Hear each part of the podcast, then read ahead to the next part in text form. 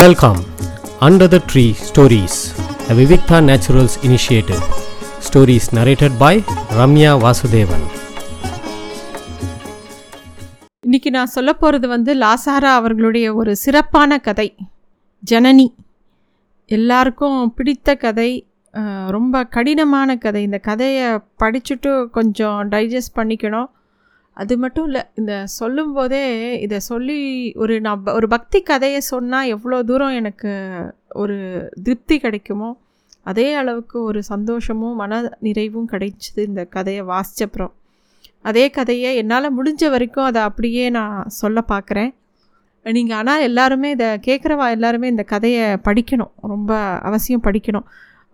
ஏன்னா ரொம்ப அழகான வார்த்தைகள். என்னால் அந்தளவுக்கு அதை ஜஸ்டிஃபை பண்ணி சொல்ல முடியுமா இந்த கதையை அப்படின்னு தெரியல. எனக்கு முடிஞ்ச வரைக்கும் நான் சொல்கிறேன்.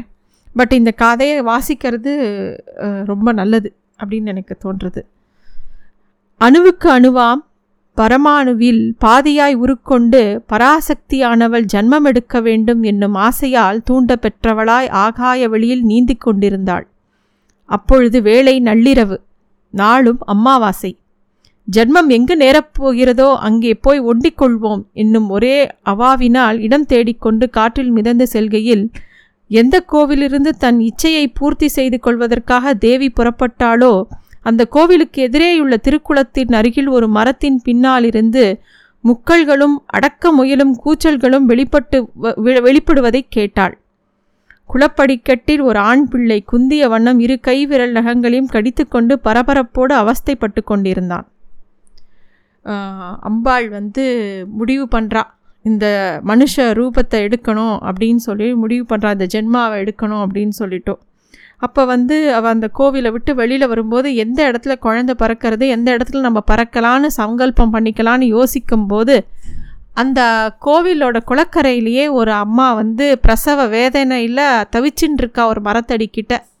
அங்கே பக்கத்துலேயே ஒரு ஆள் நகத்தை கடிச்சுன்னு உட்காண்டிருக்கான். அந்த இளம்பெண் மரத்தடியில் மல்லாந்து படுத்தவனும் வலி தாங்க முடியாமல் கத்தின்னு இருக்கா. அப்போ அம்பாள் அந்த அவளோட மூச்சு வழியாக உள்ளே புகுந்து அவளோட கருப்பையில் பிரவேசிக்கிறாள்.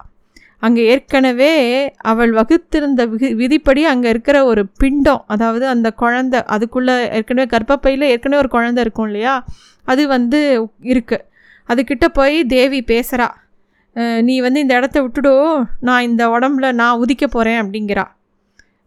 உடனே அந்த அந்த குழந்தை எது பறக்க போகிறதோ அது கேட்குறது, உனக்கு எதுக்கு இந்த ஜென்மத்தில் இப்போது திடீர்னு ஆசை வந்துடுத்தோ, இதனால் எவ்வளோ கஷ்டம் தெரியுமா, இந்த பூலோகத்தில் ஒரு மனுஷ ஜென்மம்னா பறக்கிறது எவ்வளோ கஷ்டம் தெரியுமா, உனக்கு எதுக்கு அப்படின்னோடனே அம்பாள் சொல்கிறா, நான் குழந்தையாக இருக்கணும்னு விரும்புகிறேன். எப்போ பாரு அம்மாவா, எப்பயுமே அம்பாள் ஒரு அம்மாவா, இந்த உலகத்துக்கே ஒரு அம்மாவாக இருந்து எல்லாரையும் பார்த்துட்டு இருக்கா. அவளுக்கு திடீர்னு ஒரு குழந்தை ஆகணும்னு ஆசை வந்துடுத்து. எனக்கு வயதில்லையாயினும் குழந்தையாக வேண்டும் என்னும் இச்சை ஏற்பட்டு விட்டது அப்படிங்கிறாவ. அப்போ அந்த குழந்தை கேட்குறது, எந்த குழந்தை பிறக்க போகிறதோ அது கேட்குறது, நீ இப்போ எடுக்க போகிறது இன்னொரு அவதாரமா அப்படின்னு கேட்குறது. அப்போ தான் அம்பாள் முக்கியமான ஒரு விஷயத்த சொல்கிறா, நான் அவதாரம்லாம் எடுக்கலை, இது பிறப்பு. முன்னாடி எப்பயுமே அவதாரங்கிறது யாரோடையோட தவத்தை திருப்திப்படுத்துறதுக்காகவோ இல்லை ஏதாவது ஒரு துஷ்டர்களை சம்ஹாரம் பண்ணுறதுக்காகவோ ஏதாவது ஒரு இச்சையினாலேயோ பிறப்பா. ஆனால் அப்போல்லாம் அந்த மாதிரி அவதாரம் எடுக்கும்போது ஒரு குழந்தை உருவா நெருப்புலையோ ஒரு பூலையோ ஒரு சங்கிலியோ அப்படியே பிறந்துடுவா. ஆனால் இப்போது ஒரு உடம்புலேருந்து ஒரு நிஜமான ஒரு குழந்தையாக ஒரு ஜென்மாவாக பிறக்கணும் அப்படின்னு ஆசைப்படுறா அந்த குழந்தை. ஆனால் ஒத்துக்க மாட்டேங்கிறது. ஏன் உன் விளையாட்டை தான் எங்களுக்கு எல்லாருக்கும் தெரியுமே, எப்போ எதுக்கு இந்த ஜென்ம விளையாட்டில் எடுத்துக்கணும்னு நீ ஏன் கஷ்டப்படுற அப்படின்லாம் கேட்குறது அந்த குழந்தை. நாங்களாம் உன்னை நம்பி இருக்கோம், நீ ஏன் இப்படி பிறந்து கஷ்டப்பட்டால் நாங்களாம் என்ன பண்ணுவோம் அப்படின்னு கேட்குறது. அம்பாள் சிரிக்கிறா. அம்பாள் சொல்கிறா, இதே கேள்வியை தான் என் கணவரான ஈசனும் என்னை கேட்டார்.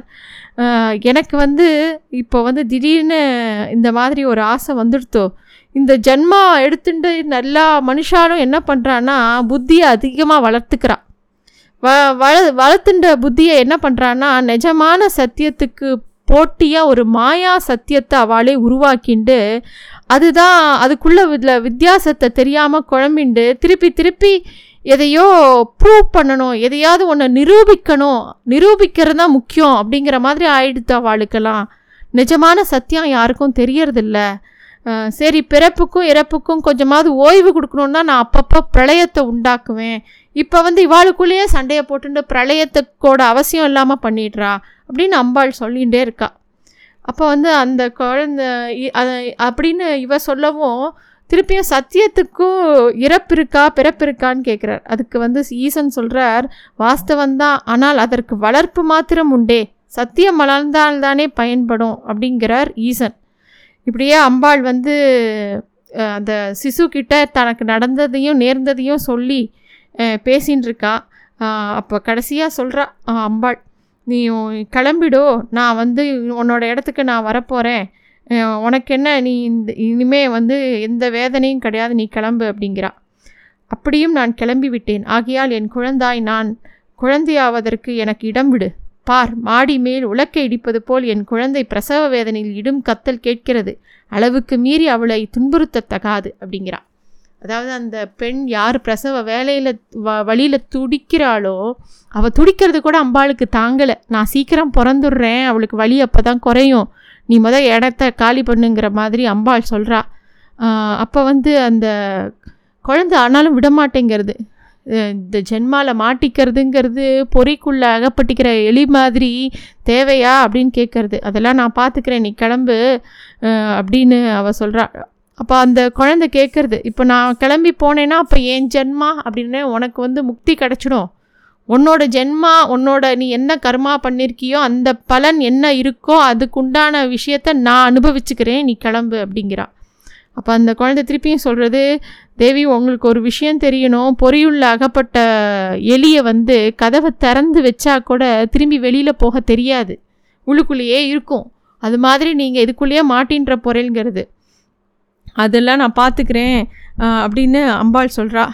உடனே அந்த குழந்தையும், தேவி, நான் மகாபாக்கியசாலி, எல்லாருக்கும் பிறப்பு இறப்பு ரெண்டையும் அனுபவிக்கிற பிறகு தான் முக்தி கிடைக்கும், எனக்கு பிறப்பதற்கு முன்னாடியே முக்தி கிடைச்சிடுத்து அப்படின்னு சொல்லி அந்த குழந்தை கிளம்பிடுறது. அம்பாள் அந்த குழந்தைய இருந்த இடத்துக்கு அவள் வந்துடுறா. குழந்தையாக பிறக்கிறா. பிறந்து இந்த பயங்கரமாக அழுதுன்னு அந்த குழந்தை பிறக்கிறது. கொஞ்ச நாளில் அந்த குழந்தை அழற சத்தம் கேட்கறது. அப்போ தான் அந்த ஆள் என்ன குழந்தை என்ன குழந்தை அப்படின்னோடனே அந்த லேடி யார் அந்த குழந்தைய பெற்றாலோ பொம்பளை பிள்ளைன்னு நினைக்கிறேன் அப்படிங்கிறா. அடக்கடவுளே அப்படிங்கிறான் அவன். பராசக்தி சிரித்தாள். ஆனால் மறுகணம் அவளுக்கு மூச்சு திணறியது. அவள் முகத்தின் மேல் ஒரு அழுக்கு துணி விழுந்தது. குரல் வலையை இருக்கட்டை விரல்கள் அழுத்தின. மூச்சு பயங்கரமாய் திணறியது. எந்த எமப்படி நின்று வீணே விடுவித்து கொள்ள முயன்றாள். அந்த குழந்தையோட முகத்தில் அழுக்கு துணியை வச்சு அழுத்துறா, அந்த குழந்தைய சாகடிக்கணும்னு சொல்லிட்டு. அந்த அம்பாளுக்கு அதை எதிர்பார்க்கவே இல்லை. அப்போ தான் அந்த ஆள் கேட்குறான், என்ன நீ இப்படி இவ்வளோ மோசமாக இருக்க, ஒரு குழந்தைய கொள்ளுவியா அடி பாவி அப்படிங்கிறான் அவன்.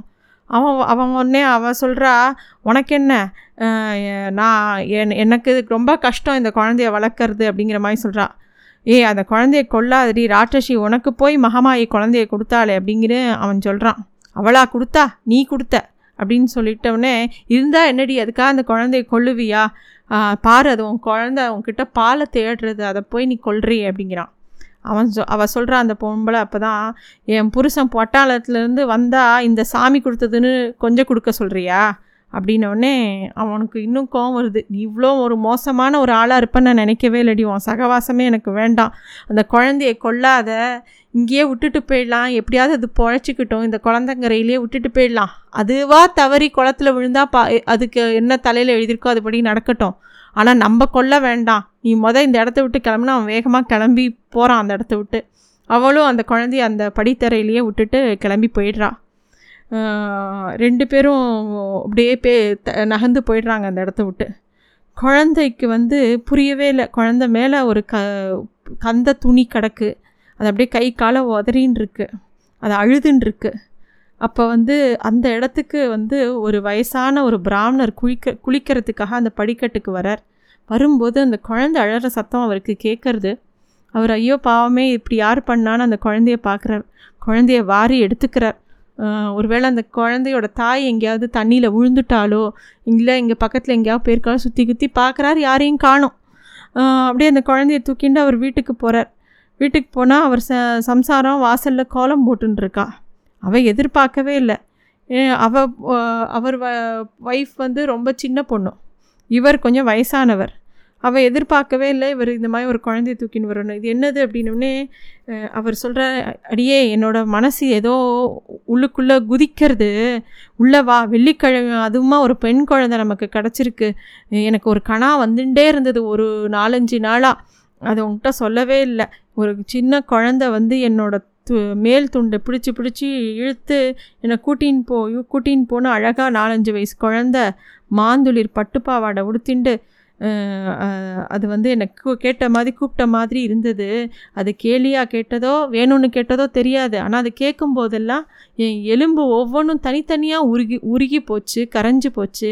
இப்போ இந்த குழந்தைய பார்த்தவொடனே எனக்கு அதே மாதிரி தோணித்து அப்படின்னு அவர் ஏதோ ரொம்ப உணர்ச்சி பசப்பட்டு ரொம்ப இமோஷ்னலாக சொல்கிறார். ஆனால் அந்த அம்மா, சரிதான் தாத்தான்னு முறை வச்சு உங்களை கூப்பிட்டதா கண்ணா குழந்தை, போதும் போங்க அப்படிங்கிற மாதிரி அவர் ஏதோ சொல்கிறா.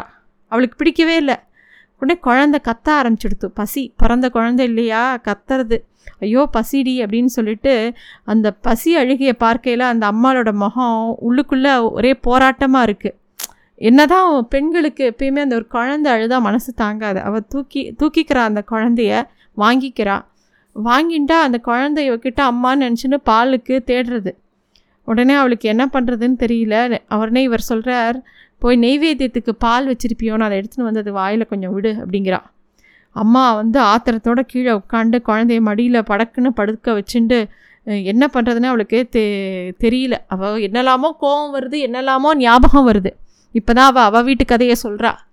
அந்த பிராமணருக்கு 3 பொண்டாட்டிகள், இவன் 4வது பொண்டாட்டி. முதல் பொண்டாட்டி வந்து வயசு வரத்துக்கு முன்னாடி அந்த காலத்துக்கு சின்ன வயசுலேயே கல்யாணம் பண்ணிடுவா. அவள் வந்து சின்ன வயசுலேயே அவள் செத்து போய்ட்றா இவள் ஆற்றுக்கு வரத்துக்கு முன்னாடியே. 2வது ஒய்ஃப் வந்து குளிக்க போகிற இடத்துல ஆற்றோடு அடிச்சுன்னு போயிட்டா. 3வது பொண்டாட்டியும் வந்து கர்ப்பமாக இருக்கும்போது ராமேஸ்வரம் போயிருக்கிறச்ச அங்கே அவள் இறந்து போயிடுறா. இவன் 4வதாக இவளை கல்யாணம் பண்ணின்னு வந்திருக்கார். அப்போ அவருக்கு எவ்வளோ வயசு இருக்கும், வித்தியாசம் இருக்கும். அவள் அந்த ஆத்திரத்தை சொல்லி காட்டுறான். இவருக்கா வருத்தமாக இருக்குது, ஏன்னா எதுக்கு இவ இதெல்லாம் சொல்கிறா. ஒருத்தர் பொம்மநாட்டிகளுக்கு எப்பயுமே ஏதாவது ஒரு கோபம் வரும்போது மனசில் இருக்கிற எல்லா கோபங்களும் சேர்த்து தான் வரும். அப்போ இருக்கிற விஷயத்துக்குன்னு கோபம் வராது, எல்லா விஷயத்தையும் சேர்த்து தான் சொல்லி காட்டுவா. அது மாதிரி இவ என்னெல்லாமோ சொல்லி காட்டுறா. இவர் வந்து இவருக்கு கஷ்டமாக இருக்குது. இவருக்கு வந்து அவள் இப்படி பேசுகிறாளேன்னு இருக்குது, குழந்த ஒரு பக்கம் பாலுக்கு அழுதுன்னு இருக்கு, என்ன சொல்கிறதுன்னு அவருக்கு தெரியல. அவர் அப்படியே கையை பசிச்சுட்டு இருக்கார். உடனே அவள் வந்து இப்படிலாம் புலம்பினா கூட அவள் அந்த குழந்தைக்கு வந்து அந்த நெய்வேத்திய பாலை ஒரு ஸ்பூனால் எடுத்து வாயில் கொடுக்குறா. அவள் சொல்கிற துக்கம் இருக்குது இல்லையா, அது வந்து கண்ணில் கண்ணீராக அவளோட கண்ணீர் வந்து அந்த குழந்தை மேலே விழருது. அவள் வந்து கோபப்படுறது கூட, அவள் ஆத்திரப்படுவது வெறும் கோபத்தினால் அல்ல, வெதும்பி போன தன் வாழ்க்கையின் வேதனை தாங்காமல் துடிக்கிறாள் அப்படிங்கிறது அம்பாளுக்கும் தெரியறது. குழந்தை பசி தீர்ந்த உடனே அம்மாவோட திருமங்கல்யத்தை அப்படியே இறுக்கி பிடிச்சிண்டு அப்படியே அது தூங்கிடுறது. அதை பார்த்த உடனே அந்த அம்மா குழந்தைய தூக்கின்னு சொல்கிறா, பார்த்தீங்களா இந்த குழந்தை எவ்வளோ கனம் பார்க்குறீங்களா அப்படின்னு அவள் ஏதோ சொல்ல வரா. அப்போ பார்த்தா அவர் பாட்டுக்கு பஞ்சாங்கத்தை எடுத்து வச்சுட்டு ஏதோ பார்த்துட்டு இருக்கார். என்ன பண்ணுறீங்க அப்படின்னோடனே, இல்லை இந்த குழந்தை வந்து பிறந்திருக்கு இல்லையா, 4 நட்சத்திரம் பார்க்குறேன் அப்படிங்கிறார். சரியாக போச்சு, இது என்றைக்கு பிறந்தது, எந்த வேலை, எந்த ஜாதின்னு கண்டோம், இதை பற்றி நமக்கு என்ன தெரியும் அப்படிங்கிறா அந்த அம்மா. இவர் அப்படியே யோசிக்கிறார். அப்போ தான் அவர் மனைவியின் உள்வாக்கு, அவளையும் அறியாமல் ஆதிப்பறையின் நிற்குண நிராமயத்தன்மையை வெளியிட்டது.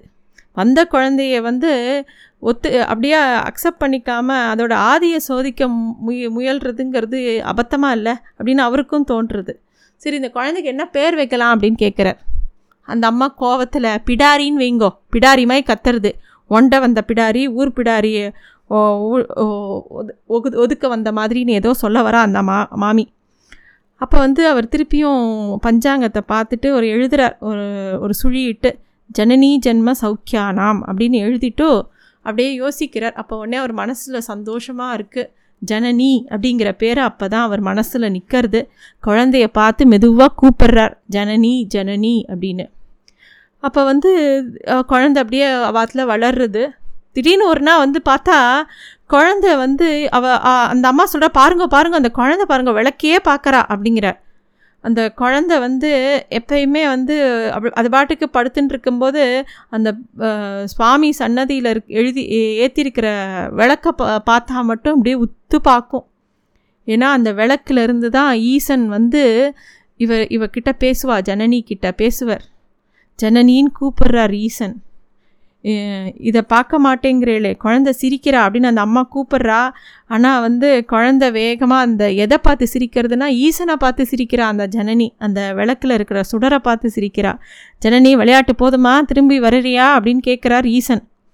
இன்னும் ஆரம்பிக்க கூட இல்லையே, அதுக்குள்ளவா அப்படின்னு கேட்குறா அம்பாள். ஜனனி, இந்த விளையாட்டு போக போக புரியாது, புரிந்து கொள்ள வேண்டும் என்று தானே வந்திருக்கிறேன்.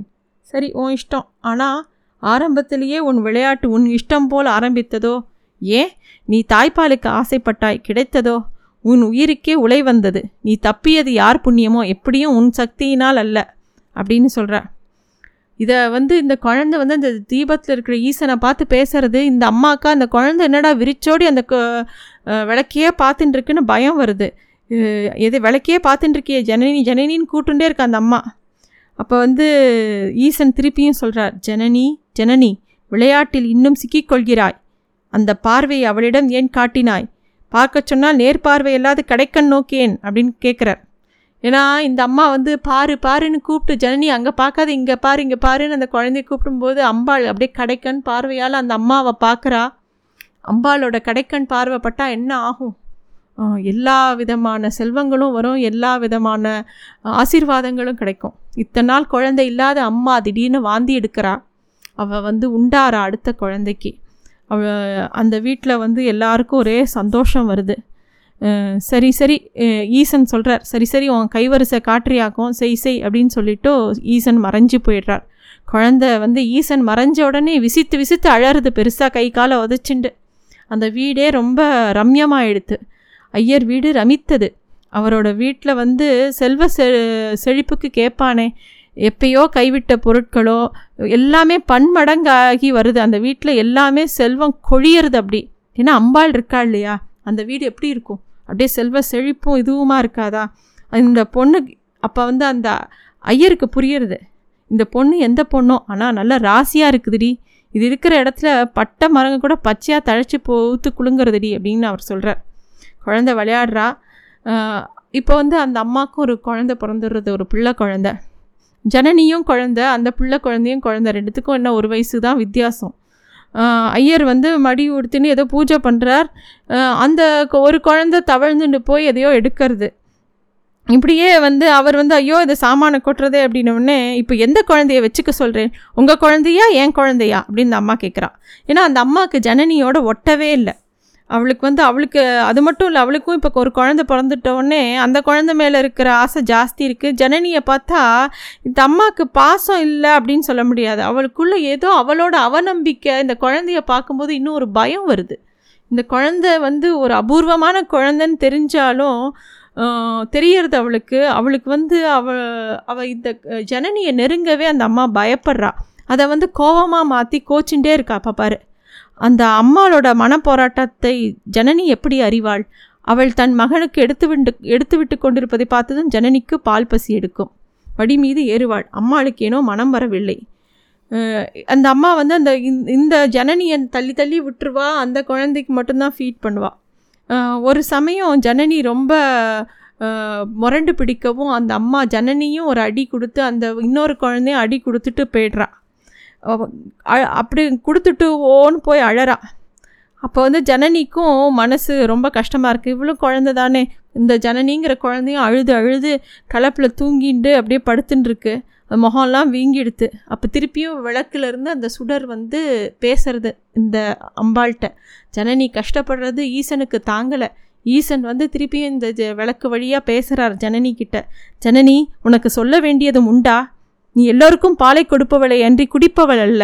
உலகில் தான் ஈன்ற கன்றுக்கு பாலை கொடாது தன் பாலை தானே குடிக்க முயலும் பசுவுக்கு கழுத்தில் கடையம் போட்டு விடுவார்கள். உனக்கு இப்போது நேர்ந்திருப்பதும் அதுவே தவிர வேறல்ல. நீ அவளுக்கு ஒரு குழந்தையை கொடுத்து அதனால் அவள் பாலை கொடுத்து விடலாம் என்று நினைத்தாய் அல்லவா? இதுதான் ஜென்மத்தின் முதல் பாடம். எண்ணியபடி நடக்கும் என்று எண்ணாதே அப்படின்னு ஈசன் சொல்கிறார். ஏன்னா ஈசனுக்கு ஜனனி அழுதா அவருக்கு மனசு தாங்கலை போல் இருக்கு. அவர் வந்து இந்த மாதிரி ஒரு சமாதானத்தை ஜனனிக்கு சொல்லிட்டு போகிறார். அப்படியே ஜனனிக்கு வந்து அப்படியே வயசு ஏறிண்டே போகிறது. குழந்தை வந்து வளர்ந்துட்டே இருக்கா. எப்பயுமே கூதுகலமாக இருப்பாவோ, அவள் பாட்டுக்கு விளையாடுவா, கவலையே இல்லாமல் இருப்பாள். அவள் அம்மா என்னடானா இப்போ பார் சொல்லுவாள், வயசு பாட்டுக்கு ஆறுது, வேலைக்கு வந்து வயிறு படைக்க திங்கிறதோடு சரி, மற்றபடி கண்ணில் படுறதே இல்லை, எள்ளக்காலியாக ஊரெல்லாம் சுற்றி திரிஞ்சுப்பிட்டு அவர் வருகிற வேலைக்கு இந்த பூனையும் பால் குடிக்குமான்னு விளக்கதிரில் கண்ணை மூடின்னு உட்காந்துருக்கேடி, எந்த ஊரை பொசுக்கலான்னு யோசனை பண்ணிட்டுருக்க அப்படின்னு அவன் அம்மா திட்டின்ண்டே இருப்பாள். வந்து அவருக்கு வந்து அந்த பிராமணருக்கு வந்து இந்த குழந்தை மேலே ரொம்ப பிரியம், ஆசை, இந்த குழந்தை தான் எல்லான்னு இருப்பாள். ஆனால் இந்த அம்மாவுக்கு வந்து எப்போ பாரு திட்டின்ண்டே இருப்பாள். அதுவும் ஜனனி வந்து அம்மானு கூப்பிட்டா கூட அவளுக்கு பொறுக்காது. அம்மாவான் அம்மா, பெரிய அம்மா, நான் என்ன உனக்கு சொந்த அம்மாவா, உன் அம்மாவை போய் அங்கே குளத்தாண்ட தேடு அப்படின்பா. ஜனனி போய் அந்த குளத்துக்கிட்டேயும் பார்ப்பா, அந்த தண்ணியை பார்ப்பா. அந்த அவளுக்கு வந்து அந்த குளத்துக்கிட்ட போய் பார்க்கும்போது என்ன தெரியும்னா, அந்த குளந்தான் தெரியுமே தவிர, ஆழந்தான் தெரியுமே தவிர வேறு எதுவும் அவளுக்கு தோணாது. அங்கே போயிட்டு திரும்பி வருவாள். வீட்டுக்கு வந்தானா எப்பயுமே அடிக்கடியை ஒருத்து ஒரு அமைதியாக தியானத்தில் உட்காந்துப்பாள். அன்றைக்கி ஒரு நாள் என்ன ஆறுது, திடீர்னு ஜனனிக்கு ரொம்ப கோபம் வந்துடுறது. அவள் அம்மா இப்படி சொல்லிகிட்டே இருக்கவும் எப்போ பாரு அந்த தம்பி பாப்பாவை மட்டும் தூக்கி தூக்கி கொஞ்சறதும் வச்சுக்கிறதும் பார்த்த உடனே இவளுக்கு ரொம்ப கோபம் வருது. தாங்க முடியாத ஆங்காரம் மூண்டுறது. வீட்டுக்கு வேகமாக வரா. அம்மா சமையல் அறையில் வேலையாக இருக்கா. ஐயரையும் காணலை. கோபத்தை தீர்த்துக்கொள்ள என்ன பண்ணணும்னு சுற்றி முற்றி பார்க்குறா. கூடத்தில் குழந்தை நன்னா படுத்து தூங்கின்னு இருக்கு, கையை விரிச்சின்னு குப்புற படுத்துன்னு தூங்கின்னு இருக்கு. கண்கள் அப்படியே பொறி பறக்கிறது அம்பாளுக்கு. ஜனனிக்கு கையை நீட்டி சொல்கிறா, உன்னை வைசூரி வாரிண்டு போக அப்படின்னு கத்தி சபிக்கிறா அந்த குழந்தைக்கு. அப்படியே தூங்கின்னு இருந்த குழந்தை துடிச்சு கதறது. அடி வயத்துலேருந்து வந்த அந்த உள்ள கொதிப்பு வீண் போகுமா. பையனுக்கு 3 நாள் ஜுரம் வந்துடுத்து. அப்புறம் 2-3 நாள் அப்படியே உடம்பெல்லாம் பெரிய பெரிய முத்தாக வாரி இறச்சிடுத்து. ஊசி குத்த கூட இடம் இல்லை. குழந்தை வந்து நினைவில்லாமல் இருந்தல் மெல்லுசாக மூச்சு மட்டும், அது ஏதோ உயிரோடு இருக்குங்கிறதுக்கு சாட்சியாக மூச்சு மட்டும் இருக்குது. அவள் அம்மாவா ஒரு பக்கம் புரண்டு அழறா. எல்லாரும் வந்து அந்த அம்மாவை கவனிக்கிறதா, குழந்தைய கவனிக்கிறதா, ஜனனியை கவனிக்கிறதா, என்ன செய்கிறதுனே தெரியல. அம்பா கொடுத்தா அம்பா எடுத்துன்னு போகிறா அப்படின்னு யாரெல்லாம் என்னெல்லாமோ சொன்னால் கூட மனசில் எல்லாருக்கும் என்ன பண்ணுறதுனே ஒரு கையாலாகத்தனம் வருது. ஜனனி வந்து படுக்கைக்கிட்ட சுட்டு வரல வாயில் சப்பின்ட்டு அப்படியே குழந்தை நின்று பார்த்துட்டே இருக்கா. அவளோட கோபம் இப்போ பறந்து போயிடுது. அன்றைக்கி அப்போது ஏதோ ஒரு கோபம் இருந்தது, அதனால் சபிச்சுட்டாலே தவிர இப்போ அவளுக்கு ஒன்றும் கோபம் இல்லை. அம்பி பாப்பாவுக்கு இப்படி நேரும்னு அவன் நினைக்கவே இல்லை. அம்பி பாப்பா மேலே இவளுக்கும் உயிர் இருக்கே, ரொம்ப உயிரானா இருக்கா. அம்மா இல்லையா சமயத்தில் இவ தானே அவள் தம்பி பாப்பாவை பார்த்துக்கிறா அப்படின்னு அவளுக்கு பல விஷயம் தோன்றுறது. என்ன பண்ணுறதுன்னு யோசிக்கிறா. நேராக சுவாமிக்கிட்ட போய் சொல்லலான்னு சொல்லிவிட்டு சுவாமி சன்னதிக்கு போகிறா. அங்கே வந்து விளக்கை ஏற்றி அங்கே வந்து ஒரு கதையாக பாட்டாக அவள் தாத்தா சொல்லி கொடுத்த எல்லா விஷயங்களும் அவளுக்கு ஞாபகம் வருது. பூஜை அறைக்கு போய் விளக்கேற்றி வச்சுட்டு துக்கம் அடைக்கும் தொண்டையோட ஆண் பிள்ளை போல் அவள் சாஷ்டாங்கமாக விழுந்து நமஸ்கரிக்கிறான் அந்த தீபத்தை. சுவாமி அப்படின்னோடனே அப்போ வந்து திருப்பியும் ஈசன் பேசுகிறா. ஜனனி என்ன காரியம் செஞ்ச, குழந்தைக்கு பிரார்த்தம் இல்லாதவாளுக்கெலாம் குழந்தை கொடுக்குற, திருப்பியும் நீயே பிடிங்கிண்டா என்ன அர்த்தம்? நீ சக்தி என்றால் உன் மனம் கூத்து என்ற எண்ணமா?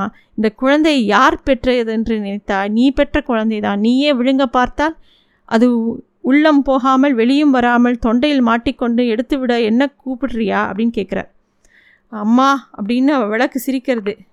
ஜனனி வந்து அம்மா என்று யாரை கூப்பிடுகிறாய் அப்படின்னு கேட்டோடனே நேராக ஜனனி அந்த பூஜாரியிலேருந்து வெளியில் வந்து ஒரு பாட்டு பாடுறா. மகமாயி பாட்டு. தாயி மகமாயி தாயி மகமாயி நெற்றிதனில் உள்ள முத்தை நேத்திரத்தில் இறக்கம்மா அப்படின்னு சொல்லிவிட்டு அந்த பாட்டை வந்து கொஞ்சம் கொஞ்சமாக அந்த முத்தை எப்படி இறக்கணும்னு முதல்ல வந்து நெத்திலேருந்து முத்தை தாயி மகமாயி தாயி மகமாயி நெற்றிதனில் உள்ள முத்தை நேத்திரத்தில் இறக்கம்மான்னு ஆரம்பித்து தாடை தனில் இறக்கம்மா கழுத்து தனில் இறக்கம்மா மார்பு தனில் இறக்கம்மான்னு அந்த பாட்டை அப்படியே பாடின்னு வரா. கடைசியில் பாதத்தில் வந்து முடிக்கிறா. பாதத்தில் உள்ள முத்தை நிலத்தினில் இறக்கம்மா நித்திய மகமாயி நித்திய மகமாயின்னு அந்த பாடி முடிக்கிறா. ஏதோ பிடியிலேருந்து விடுபட்ட மாதிரி அந்த குழந்தையோட உடம்பு உதறது, அத்தனை அம்மையும் இறங்கிடுறது, குழந்தை அப்படியே அழுதுன்றிருந்த குழந்தை அமைதியாக தூங்க ஆரம்பிக்கிறது. சுற்றி இருக்கிறவாலாம் ஏதோ குழந்தைக்கு உயிர் போயிடுதுன்னு நினச்சி பெருசாக ஓன்னு அழறா. கடைசியில் வந்து பார்த்தா குழந்தை நிம்மதியாக தூங்கிறது. அப்படியே அந்த ஐயருக்கு அதிசயமாக போயிடுது.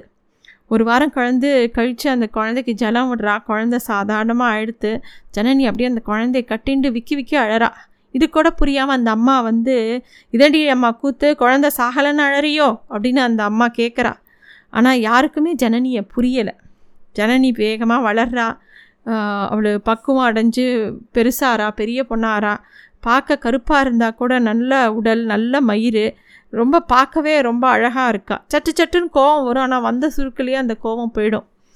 அவள் அம்மா அடிக்கடி சொல்லுவாள், இப்படி அடங்காப்புறாரியை வளர்த்துட்டேன்னு எல்லாரும் சொல்ல போராடி கொஞ்சமாவது அடக்கி வாசி, உன் மாமியார் ஆற்றுல வந்து உன் அட்டகாசத்தை பற்றி எல்லாரும் பேச போராடி அப்படின்லாம் சொல்கிறா.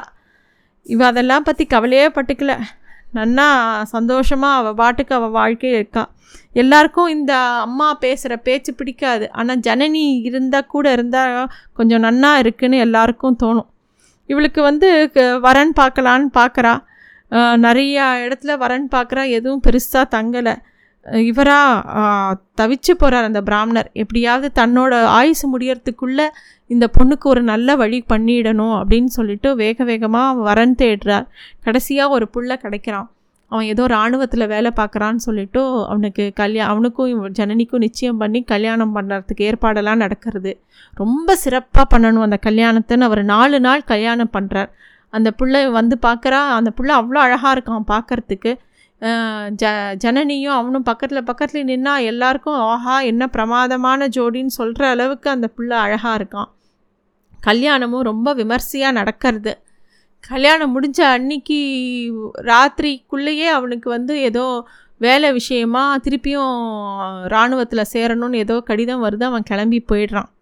ஜனனி வாத்திலேயே இருக்கா. அவளுக்கு சாந்தி கல்யாணம்னா எதுவும் ஆகலை.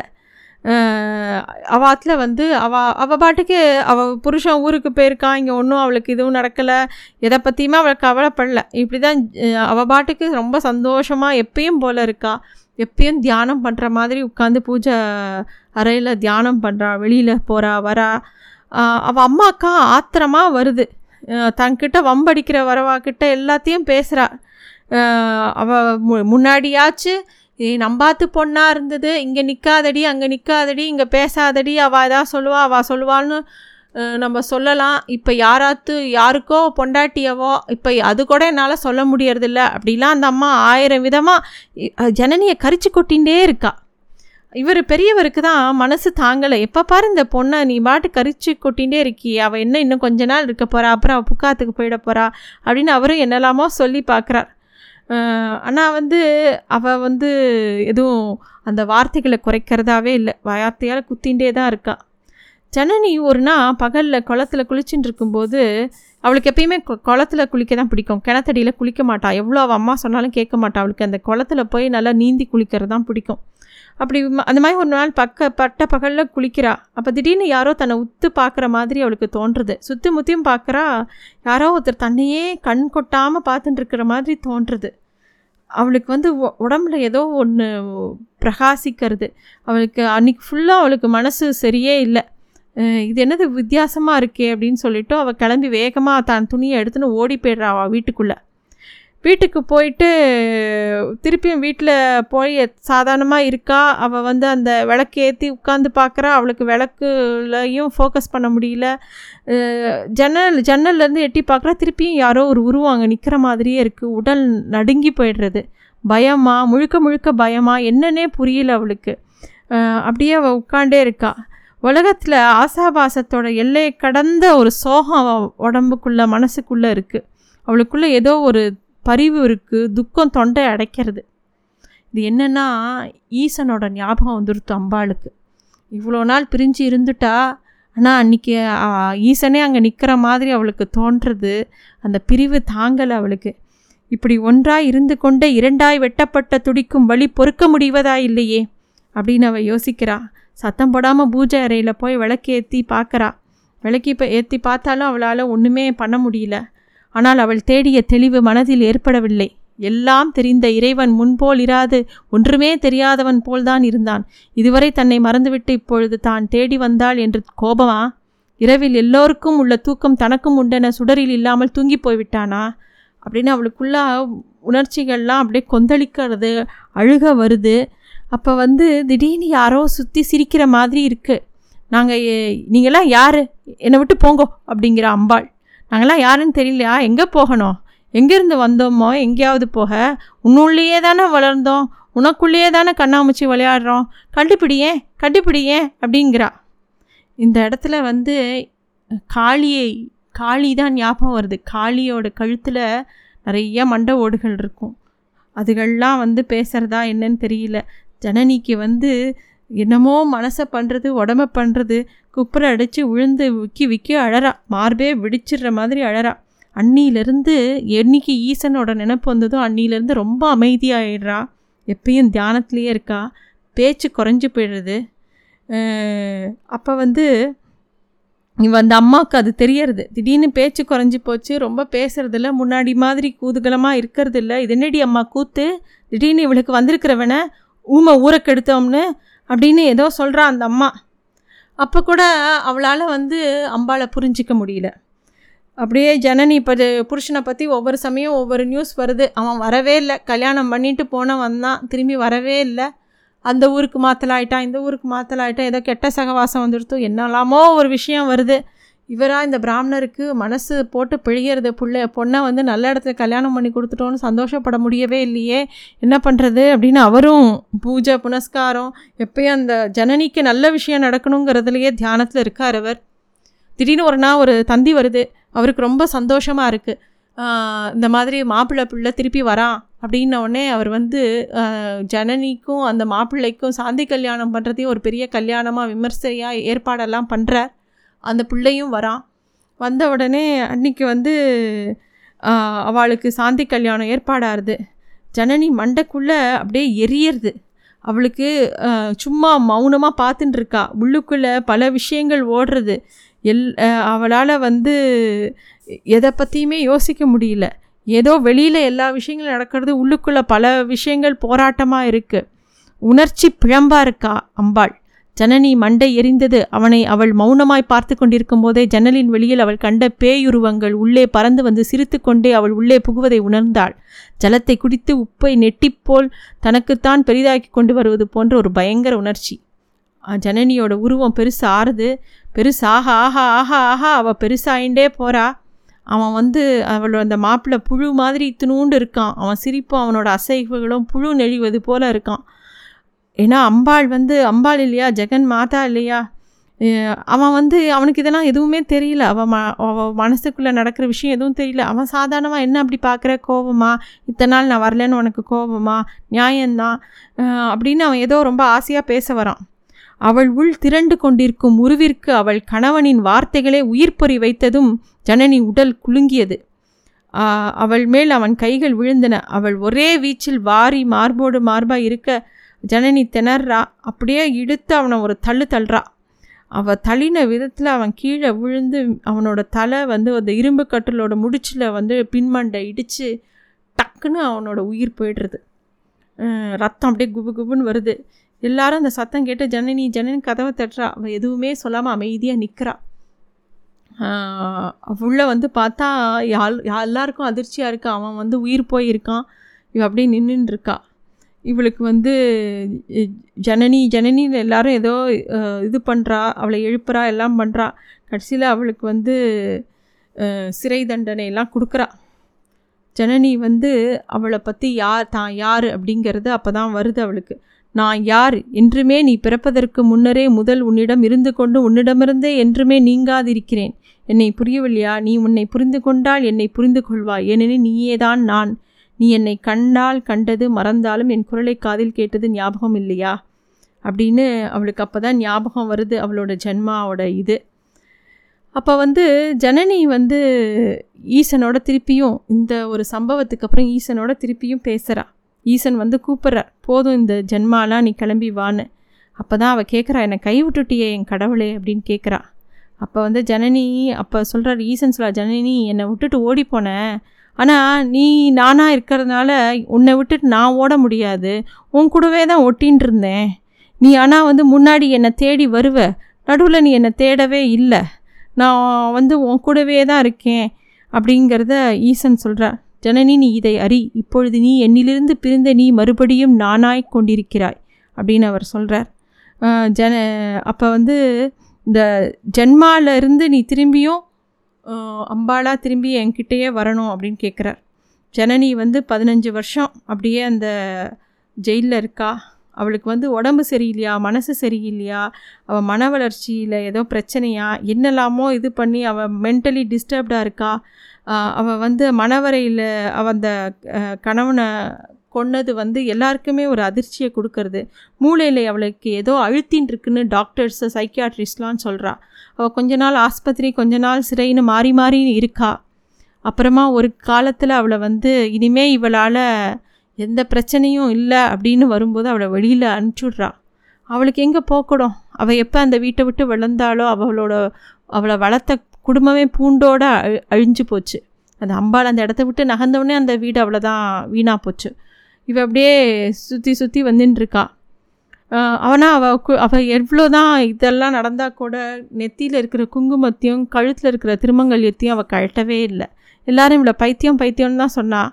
ஆனால் வந்து அவள் வந்து அதை காதலியே வாங்கிக்கல.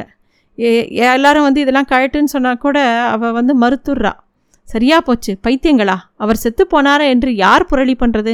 அவரில் இருந்த நீன்னா செத்தது, அவரில் இருக்கிற நான் தான் என்றைக்குமே இருக்கே. நான் அவரோடு தினம் பேசி கும்மாளம் அடிச்சுன்னு தான் இருக்கேன். நான் நித்திய சுமங்கலி, எனக்கு அமங்கலமே கிடையாது அப்படிங்கிறா ஜனனி. ஜனனி வந்து அம்பாளா பேசுகிறா, ஆனால் எல்லோரும் பைத்தியமாக அவளை பார்க்குறா. கடைசியாக அவள் வந்து வெளியில் வரா. வெளியில் வந்தால் அவளுக்கு சாப்பாட்டுக்கே குறவில்லை. ரோட்டில் அவள் பாட்டுக்கு போவாள். யாராத்துக்கு எல்லாராத்துலேயும் அவளுக்கு பிக்ஷை போடுறதுக்காக காத்துன்றிருந்தா. ஏன்னா யார் வீட்டிலேருந்து இவள் பிக்ஷை வாங்கி சாப்பிட்றாளோ அவள் வீடு ரொம்ப செழித்திருந்தது. அது மட்டும் இல்லை, அவள் ஏதாவது கை நீட்டி வேண்டும்னு கேட்டாலோ இல்லை தானாகவே ஏதாவது சாமான் எடுத்துட்டாலோ அந்த கடைக்கு அன்றைக்கி வியாபாரம் ரொம்ப மும்முரமாக நடக்கும். அதனாலேயே எல்லாரும் அவளுக்கு அவள் கேட்டதை கொடுக்கவும் அவளுக்கு சாதம் போடவும் எல்லாரும் நான் ஒருத்தர் முந்திண்டாலாம். அவள் கையால் ஒரு முறை உடவில் யாராவது உடம்புக்கு வந்துடுதுன்னு அவகிட்ட வந்தால் போதும், அவள் உடம்பை தடவினா அவளுக்கு தீராத நோய்கள் கூட தீந்து போச்சான். அந்த மாதிரி இருந்தாலும் அவள் பைத்தியம். இப்படியே ஜனனி வெகு காலம் தொண்டுக்கிழமாக ஜீவித்திருந்தாள். உடல் சுருங்கி பல் உதிர்ந்து தலைமயிர் வெண்பட்டாய் மின்ன. அப்புறம் ஒரு நாள் மரத்தடியில் அவள் மத்தியான வேளையில் படுத்து கொண்டிருந்தாள். மத்தியானம் பிற்பகலாயிற்று, பிற்பகல் மாலையாயிற்று, மாலை இரவாயிற்று, இரவு காலையாயிற்று, காலை பகலாயிற்று. அவள் மூக்கிலும் வாயிலும் எறும்புகள் ஈயும் தாராளமாய் புகுந்து புறப்பட்டு கொண்டிருந்தன. ஆனால் அவள் எழுந்திருக்கவில்லை. இந்த கதை முழுக்க முடிச்சாச்சு. ஏதோ சௌந்தர்யலகரி சொன்ன மாதிரி இருக்குது. நன்றி. Thanks for listening to stories under the tree, Vivikta Naturals initiative.